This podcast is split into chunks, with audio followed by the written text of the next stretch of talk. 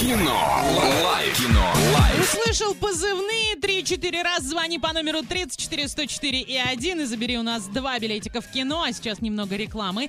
Киноформат — это единственный кинотеатр в городе, в котором используются экраны со специальным серебряным покрытием, дающие максимальное отображение картинки, настоящий эффект присутствия и объемный звук.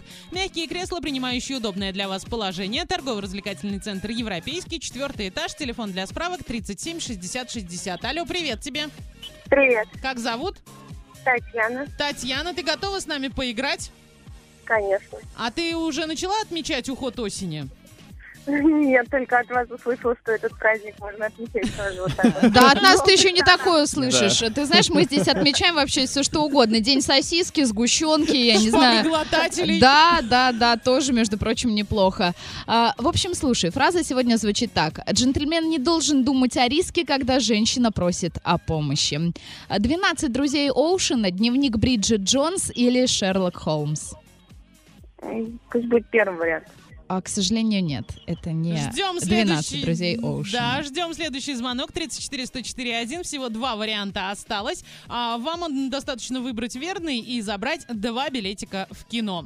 Есть, все у нас есть. Алло, привет тебе. А, привет. Как зовут? Олег. Олег, отмечаешь уход осени?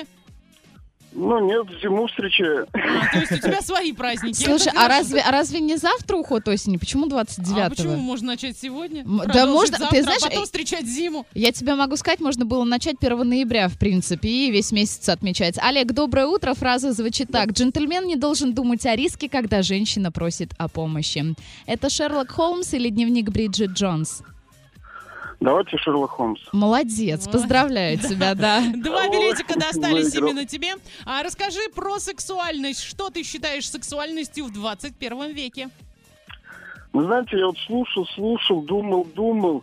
Мне кажется, ну, сексуальность э, это, ну, влечение, наверное, женщин к мужчине или наоборот, как бы. Она всегда оставалась и остается, наверное. Олег, а вот какая женщина сто процентов тебя привлечет? Блондинка, брюнетка, декольте, нет декольте. Или, может быть, это, или может быть это даже не набор каких-то внешних качеств, может быть голос? Ну, мне кажется, первоначально нам все равно привлекает сначала внешность. Так. А потом ты знаешь, она или дурочка, или нет. А как ты... А по одежде ты не можешь определить, дурочка она или нет? Ну, по одежде тоже можно, конечно. Баба Ёшка, например, подойдет.